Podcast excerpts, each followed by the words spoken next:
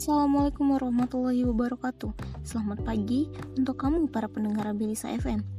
Bersama saya Adelia yang akan menemani kamu di News Abelisa edisi 9 November 2020. Berita utama hari ini, jumlah pengangguran di Indonesia pada bulan Agustus 2020 berdasarkan data Badan Pusat Statistik mencapai 9,77 juta orang. Ada kenaikan sebesar 2,67 juta jiwa dibandingkan Agustus tahun lalu. Kepala BPL Suharyanto menjelaskan di Indonesia penduduk usia kerja pada Agustus 2020 berjumlah hampir 204 juta orang. Angka tersebut naik hingga 2,78 juta orang dibanding Agustus tahun 2019. Sementara jumlah orang bekerja mencapai 128,45 juta orang.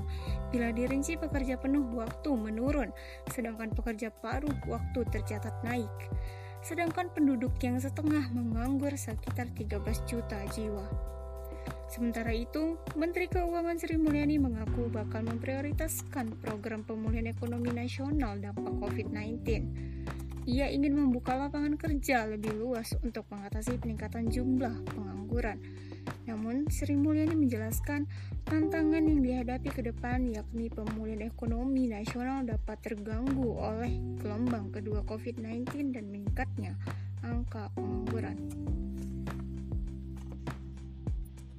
Demikianlah berita utama hari ini. Untuk kamu, selamat beraktivitas kembali. Tetap ingat pesan ibu, jaga kesehatan. Sampai jumpa di News Abelisa selanjutnya.